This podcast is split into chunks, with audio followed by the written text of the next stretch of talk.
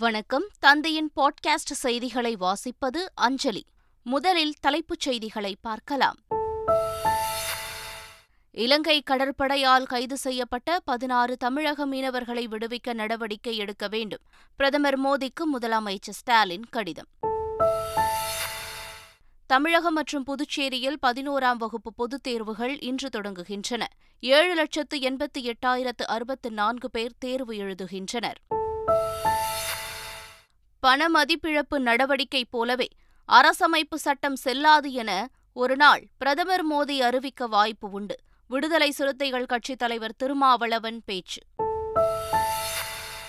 தூத்துக்குடி மாவட்டம் ஆதிச்சநல்லூரில் விரைவில் அருங்காட்சியகம் அமைக்கப்படும். நாடாளுமன்றத்தில் மத்திய கலாச்சாரத்துறை அமைச்சர் கிஷன் ரெட்டி தகவல்.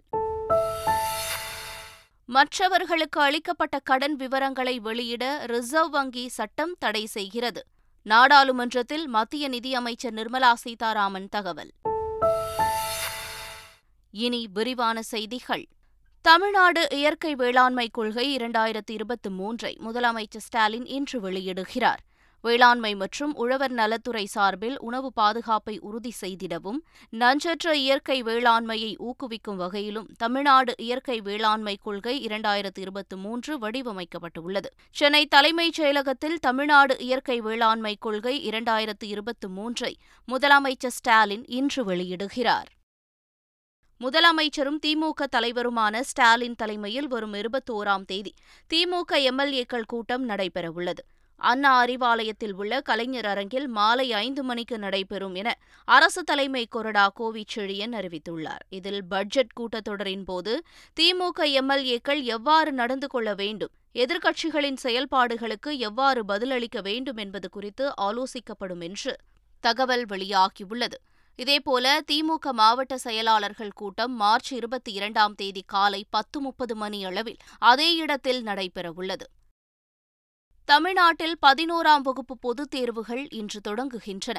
இன்று தொடங்கும் தேர்வுகள் ஏப்ரல் ஐந்தாம் தேதி வரை நடைபெறவுள்ளது இந்த தேர்வுகளை தமிழ்நாடு மற்றும் புதுச்சேரியிலிருந்து ஏழு லட்சத்து எண்பத்து எட்டாயிரத்து அறுபத்து நான்கு பேர் எழுதவுள்ளனர் தமிழ்நாட்டிலிருந்து மூன்று லட்சத்து அறுபதாயிரத்து தொள்ளாயிரத்து எட்டு மாணவர்கள் நான்கு லட்சத்து பனிரெண்டாயிரத்து எழுநூற்று எழுபத்து ஒன்பது மாணவிகள் மூன்றாம் பாலினத்தவர் ஒருவர் என ஏழு லட்சத்து எழுபத்து மூன்றாயிரத்து அறுநூற்று எண்பத்தி எட்டு பேர் எழுதுகின்றனர். தமிழ்நாட்டில் மூன்றாயிரத்து இருநூற்று இருபத்தி நான்கு மையங்களில் தேர்வு நடைபெறவுள்ளது. புதுச்சேரியில் ஆறாயிரத்து எழுநூற்று தொன்னூற்று ஒன்பது மாணவர்கள் ஏழாயிரத்து ஐநூற்று எழுபத்தி ஏழு மாணவிகள் என பதினான்காயிரத்து முன்னூற்று எழுபத்தாறு பேர் எழுதுகின்றனர் இவர்களுக்காக நாற்பது தேர்வு மையங்கள் அமைக்கப்பட்டுள்ளன தமிழ்நாட்டில் பன்னிரெண்டாம் வகுப்பு பொதுத் தேர்வுகள் நேற்று தொடங்கியுள்ள நிலையில் முதல் நாளன்றே ஐம்பதாயிரத்து அறுநூற்று எழுபத்து நான்கு பேர் தேர்வு எழுத வரவில்லை என்ற தகவல்கள் வெளியாகியுள்ளது. தமிழ்நாட்டில் பன்னிரெண்டாம் வகுப்பு பொதுத் தேர்வு நேற்று தொடங்கிய நிலையில் ஏப்ரல் மூன்றாம் தேதி வரை நடைபெறுகிறது. முதல் நாளான நேற்று மொழி பாடத்திற்கான தேர்வு நடைபெற்றது. இந்த தேர்வினை எழுதுவதற்கு பள்ளிகளில் படித்த மாணவர்கள் எட்டு லட்சத்து ஐம்பத்தோராயிரத்து முன்னூற்று மூன்று பேர் பதிவு செய்திருந்தனர். அவர்களில் எட்டு லட்சத்து ஆயிரத்து எழுநூற்று நாற்பத்து நான்கு பேர் தேர்வினை எழுதியுள்ளனர். நாற்பத்து ஒன்பதாயிரத்து ஐநூற்று தொன்னூற்று ஒன்பது மாணவர்கள் தேர்விற்கு வரவில்லை. அதேபோல தனி தேர்வர்களாக பதிவு செய்திருந்த எட்டாயிரத்து தொள்ளாயிரத்து ஒரு பேரில் ஏழாயிரத்து எழுநூற்று எண்பத்து ஆறு பேர் தேர்வினை எழுதியுள்ளனர். ஆயிரத்து நூற்று பதினைந்து மாணவர்கள் தேர்வுக்கு வரவில்லை. மொத்தத்தில் ஐம்பதாயிரத்து அறுநூற்று எழுபத்தி நான்கு மாணவர்கள் நேற்று தேர்வு எழுதவில்லை. இலங்கை கடற்படையால் கைது செய்யப்பட்ட பதினாறு தமிழக மீனவர்களை விடுவிக்க தூதரகம் வழியாக நடவடிக்கை எடுக்குமாறு பிரதமர் மோடிக்கு முதலமைச்சர் ஸ்டாலின் கடிதம் எழுதியுள்ளார். இது தொடர்பாக அவர் எழுதியுள்ள கடிதத்தில் இலங்கை கடற்படையால் மீனவர்கள் தாக்கப்படுவது ஒரு மாதத்திற்குள் இது மூன்றாவது சம்பவம் என குறிப்பிட்டுள்ளார். தாக்குதல் சம்பவங்கள் காரணமாக மீனவர்களின் வாழ்வாதாரம் சிதைந்து அவர்களின் மனதில் அச்ச உணர்வை உருவாக்குவதாக தெரிவித்துள்ளார். மீனவர்களின் பாரம்பரிய மீன்பிடி உரிமைகள் நிரந்தரமாக பாதுகாக்கப்படுவதை உறுதி செய்வதற்கும் பதினாறு மீனவர்களையும் நூற்று இரண்டு படகுகளையும் விடுவிக்க தேவையான தூதரக நடவடிக்கைகளை மேற்கொள்ள வேண்டுமென்றும் அவர் கேட்டுக் கொண்டுள்ளார் ஒரு நாள் இரவு எப்படி தொலைக்காட்சியில் தோன்றி ஆயிரம் ரூபாய் செல்லாது என்று சொன்னாரோ அதுபோலவே ஒரு நாள் இரவு தோன்றி இந்திய அரசமைப்பு சட்டம் செல்லாது என்று பிரதமர் சொல்லக்கூட வாய்ப்பு இருக்கிறது என்று விசிக தலைவர் தொல் திருமாவளவன் தெரிவித்துள்ளார். இரண்டாயிரத்தி இருபத்தி நான்காம் ஆண்டு நடைபெறுவது மிகவும் ஆபத்தான தேர்தல் என்றும் எப்பாடுபட்டாவது அகில இந்திய அளவில் ஜனநாயக சக்திகளை ஒன்றிணைத்தே ஆக வேண்டும் என்றும் அவர் வலியுறுத்தியுள்ளார். தப்பி தவறி மீண்டும் இரண்டாயிரத்தி இருபத்தி நாலிலே பிஜேபி ஆட்சிக்கு வந்தால் என்னவெல்லாம் நிகழுமோ யாரும் அதை கற்பனை கூட செய்ய முடியாது. ஒரு நாள் இரவில் எப்படி ஐநூறு ரூபாய் நோட்டும் ஆயிரம் ரூபாய் தாளும் செல்லாது என்று மோடி அறிவித்தாரோ அதேபோல் ஒரு நாள் இரவில் எட்டு மணிக்கு அவர் தொலைக்காட்சிகளில் தோன்றி இந்திய அரசமைப்பு சட்டம் செல்லாது என்று சொல்லுவதற்கும் வாய்ப்பு இருக்கிறது ஆச்சரியப்படுவதற்கு ஒன்றுமில்லை. எதிர்க்கட்சித் தலைவர் எடப்பாடி பழனிசாமி மீது காவல்துறை வழக்கு பதிவு செய்ததை கண்டித்து தமிழகத்தின் பல்வேறு பகுதிகளில் அதிமுக சார்பில் கண்டன ஆர்ப்பாட்டம் நடைபெற்றது. ஆர்ப்பாட்டத்தில் முன்னாள் அமைச்சர்கள் சட்டமன்ற உறுப்பினர்கள் உள்ளிட்ட ஏராளமானோர் கலந்து கொண்டனர். அப்போது எடப்பாடி பழனிசாமி மேல் போடப்பட்ட வழக்கை வாபஸ் பெற கோரி முழக்கங்கள் எழுப்பப்பட்டன. கிறிஸ்தவ தேவாலயங்களில் பணிபுரியும் பணியாளர்களுக்கான நலவாரியம் அமைக்க தமிழ்நாடு அரசு அரசாணை பிறப்பித்துள்ளது. தமிழ்நாட்டில் உள்ள கிறிஸ்தவ தேவாலயங்களில் பணிபுரியும் உபதேசியார்கள் மற்றும் பணியாளர்கள் நல வாரியம் அமைக்க அரசு ஆணையிட்டுள்ளது. இந்த நலவாரியத்தில் உறுப்பினராக சேருவதற்காக பூர்த்தி செய்யப்பட்ட விண்ணப்பங்களை அங்கீகாரம் செய்யப்பட்ட திருச்சபைகளிடமிருந்து சான்றிதழ் பெற்று சமர்ப்பிக்க வேண்டும் என்று தெரிவிக்கப்பட்டுள்ளது. திருச்சபைகளின் பரிந்துரையின் அடிப்படையில் மாவட்ட சிறுபான்மை நல அலுவலரால் உறுப்பினர்களுக்கு அடையாள அட்டை வழங்கப்படும் என்றும் பதிவு செய்யும் உறுப்பினர்கள் மற்றும் குடும்பத்தினருக்கு அமைப்பு சாரா வாரியங்கள் மூலம் வழங்கப்பட்டு வரும் நலத்திட்டங்கள் அனைத்தும் வழங்கப்படும் என்றும் தெரிவிக்கப்பட்டுள்ளது. திண்டிவனம் அருகே உள்ள தைலாபுரம் தோட்டத்தில் பாமக சார்பில் பொது நிழல் நிதிநிலை அறிக்கை வெளியிடப்பட்டது. நிழல் நிதி அறிக்கையை வெளியிட்டு பேசிய பாமக நிறுவனர் மருத்துவர் ராமதாஸ் பரந்தூர் விமான நிலையம் அரசு ஊழியர்களுக்கு பழைய ஓய்வூதிய திட்டம் போன்றவைகள் நடைமுறைப்படுத்தப்படும் என்றார். இந்த ஆண்டிற்கான நிழல் நிதி நிலை அறிக்கையில் போதைப் பொருட்களால் அழிவு பாதைக்கு செல்லும் இளைஞர்களை மீட்டு ஆக்க பாதைக்கு அழைத்து செல்வதற்காக முக்கியத்துவம் கொடுக்கப்பட்டுள்ளது என்றார். சுரங்க விரிவாக்கத்திற்காக வேளாண் விளைநிலங்கள் கையகப்படுத்தப்படாது. அனைத்து மணல் குவாரிகளும் மூடப்படும். பரந்தூர் விமான நிலையத்திற்கான விரிவான திட்ட அறிக்கைகள் தயார் செய்யப்பட்டு அடுத்த ஆண்டு இறுதிக்குள் கட்டுமான பணிகளை தொடங்க நடவடிக்கை எடுக்கப்படும். பழைய ஓய்வூதிய திட்டம் உள்ளிட்ட அரசு ஊழியர்கள் மற்றும் ஆசிரியர்களின் அனைத்து கோரிக்கைகளும் நிறைவேற்றப்படும்.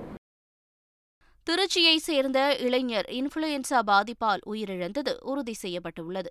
திருச்சி மலைக்கோட்டையைச் சேர்ந்த இருபத்தி ஏழு வயது இளைஞர் பெங்களூருவில் மென்பொருள் பொறியாளராக பணியாற்றிய நிலையில் நண்பர்களுடன் கோவாவிற்கு சுற்றுலா சென்றுள்ளார். பின்னர் ஒன்பதாம் தேதி திருச்சி வந்த இளைஞருக்கு மூச்சு திணறல் வாந்தி வயிற்றுப்போக்கு உள்ளிட்ட பல்வேறு உடல்நலக் கோளாறுகளும் ஏற்பட்டது. தொடர்ந்து நான்கு நாட்கள் மருத்துவர்கள் அடங்கிய குழுவினர் தீவிர சிகிச்சை அளித்தும் சிகிச்சை பயனளிக்காமல் திருச்சியைச் சேர்ந்த இளைஞர் உயிரிழந்தார். சோதனையில் உயிரிழந்த நபருக்கு கோவிட் மற்றும் இன்ஃபுளுயன்சா பாதிப்பு இருப்பது தெரியவந்துள்ளது. இந்தியாவில் கடந்த நூற்று பதிமூன்று நாட்களுக்கு பிறகு ஒரே நாளில் ஐநூற்றுக்கும் மேற்பட்டோருக்கு கொரோனா பாதிப்பு உறுதியாகியுள்ளது.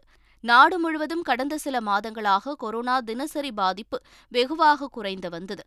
இந்த நிலையில் கடந்த நூற்று பதிமூன்று நாட்களுக்கு பிறகு கடந்த சனிக்கிழமை ஒரே நாளில் ஐநூற்று இருபத்தி நான்கு பேருக்கு கொரோனா உறுதி செய்யப்பட்டுள்ளது. இந்த அதிர்ச்சி தகவலை மத்திய சுகாதாரத்துறை அமைச்சகம் வெளியிட்டுள்ளது. மேலும் கடந்த ஞாயிற்றுக்கிழமை புதிதாக நானூற்று நாற்பத்தி நான்கு பேருக்கு கொரோனா உறுதி செய்யப்பட்டதாகவும் அந்த அமைச்சகம் தெரிவித்துள்ளது. தூத்துக்குடி மாவட்டம் ஆதிச்சநல்லூரில் அருங்காட்சியகம் அமைக்கப்படும் என நாடாளுமன்றத்தில் மத்திய அரசு தெரிவித்துள்ளது. ஆதிச்சநல்லூரில் அருங்காட்சியகம் அமைக்கும் பணியின் நிலை குறித்து தமிழக எம்பிக்கள் கனிமொழி ஓ. பி. ரவீந்திரநாத் குமார் ஆகியோர் கேள்வி எழுப்பியிருந்தனர்.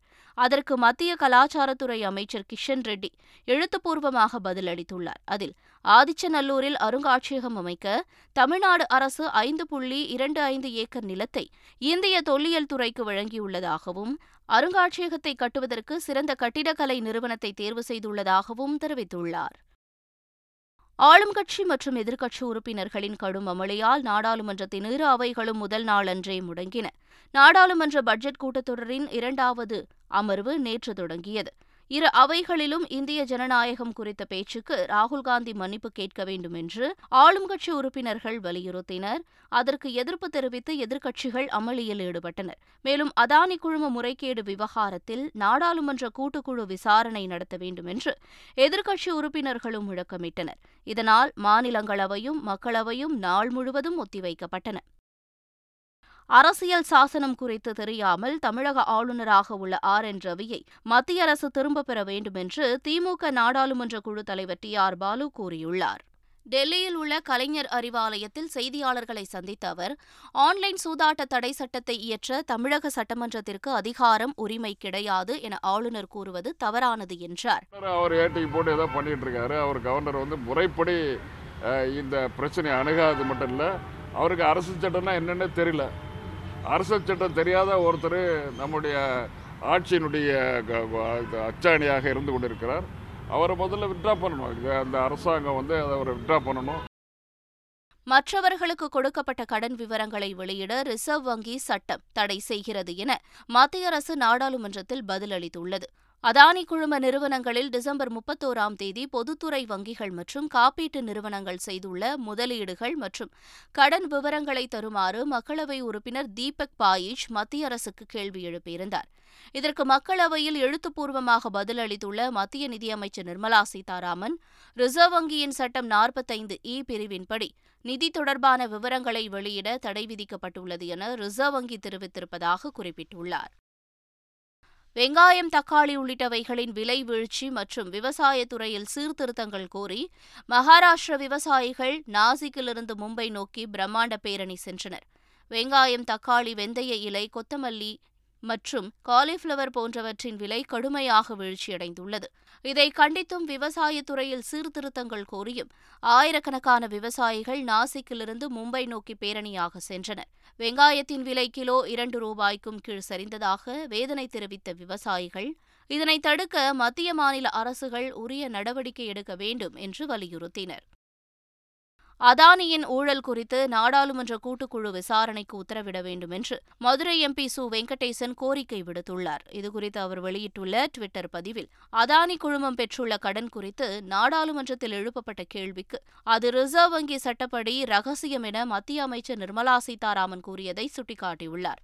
பணம் பறி கொடுத்தவர்கள் பக்கம் இல்லாமல் பறித்தவர் பக்கம் சட்டம் இருக்குமானால் அதனை மாற்ற வேண்டும் என்றும் சு. வெங்கடேசன் தெரிவித்துள்ளார்.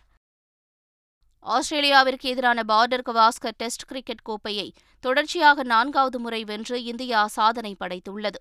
இந்தியாவில் சுற்றுப்பயணம் மேற்கொண்டுள்ள ஆஸ்திரேலிய அணி நான்கு போட்டிகள் கொண்ட டெஸ்ட் தொடரில் பங்கேற்றது. இதன் முதல் இரண்டு போட்டிகளில் இந்தியாவும் மூன்றாவது போட்டியில் ஆஸ்திரேலியாவும் வென்றன. இந்நிலையில் இரு அணிகளுக்கு இடையிலான நான்காவது டெஸ்ட் போட்டி அகமதாபாத்தில் நடந்தது. இதன் முதல் இன்னிங்ஸில் ஆஸ்திரேலியா நானூற்று எண்பது ரன்கள் அடிக்க இந்தியா ஐநூற்று எழுபத்தோரு ரன்கள் குவித்தது. சுமார் மூன்று ஆண்டுகளுக்கு பிறகு டெஸ்ட் போட்டியில் சதமடித்த கோலி நூற்று எண்பத்தாறு ரன்கள் அடித்து அசத்தினார். பின்னர் இரண்டாவது இன்னிங்ஸில் ஆடிய ஆஸ்திரேலியா கடைசி நாள் ஆட்டத்தில் இரண்டு விக்கெட் இழப்பிற்கு நூற்று எழுபத்தைந்து ரன்கள் எடுத்திருந்தபோது போட்டியை முடிக்க இரு அணி கேப்டன்களும் ஒப்புக்கொண்டனர் இதனால் இந்த போட்டி வெற்றி தோல்வியின்றி சமனில் முடிந்தது. நான்கு போட்டிகள் கொண்ட தொடரை இரண்டுக்கு ஒன்று என்ற கணக்கில் வென்ற இந்தியா பார்டர் கவாஸ்கர் கோப்பையை ஒட்டுமொத்தமாக பத்தாவது முறை முத்தமிட்டது. இந்தியா ஆஸ்திரேலியா அணிகள் மோதும் மூன்றாவது ஒருநாள் கிரிக்கெட் போட்டி சென்னை சேப்பாக்கம் மைதானத்தில் வரும் இருபத்தி இரண்டாம் தேதி நடைபெறவுள்ளது. இப்போட்டிக்கான ஆன்லைன் டிக்கெட் விற்பனை தொடங்கிய நிலையில் தொடங்கிய சில மணி நேரங்களிலேயே டிக்கெட்டுகள் விற்று தீர்ந்தன. ஆன்லைனில் ஆயிரத்து ஐநூறு ரூபாய் முதல் பத்தாயிரம் ரூபாய் மதிப்பிலான டிக்கெட்டுகள் வரை அனைத்தும் விற்று தீர்ந்தன. இதனையடுத்து ஆயிரத்து இருநூறு ரூபாய்க்கான டிக்கெட் விற்பனை வரும் பதினெட்டாம் தேதி காலை பதினோரு மணிக்கு சேப்பாக்கம் மைதானத்தில் நேரடியாக விற்பனை செய்யப்பட உள்ளது. தமிழ் திரைப்பட தயாரிப்பாளர்கள் சங்க தேர்தல் விரைவில் நடைபெறவுள்ளது இந்நிலையில் தேர்தலில் களமிறங்க தயாரிப்பாளர் மன்னன் தலைமையில் திரைப்பட தயாரிப்பாளர்களின் உரிமை காக்கும் அணி என்ற பெயரில் ஒரு புதிய அணி உருவாகியுள்ளது. பிரபல திரைப்பட தயாரிப்பாளர்கள் உட்பட முன்னூற்றுக்கும் மேற்பட்டோர் இந்த அணியில் இணைந்துள்ளதாக கூறப்படுகிறது. இந்த அணியின் அலுவலகம் சென்னையில் உள்ள ஹோட்டல் ஒன்றில் பூஜையுடன் தொடங்கப்பட்டுள்ளது.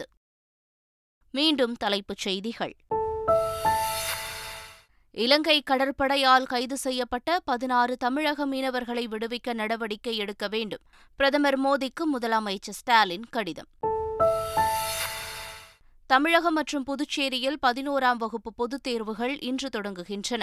ஏழு லட்சத்து எண்பத்தி எட்டாயிரத்து அறுபத்து நான்கு பேர் தேர்வு எழுதுகின்றனர். பண மதிப்பிழப்பு நடவடிக்கை போலவே அரசமைப்பு சட்டம் செல்லாது என ஒருநாள் பிரதமர் மோடி அறிவிக்க வாய்ப்பு உண்டு.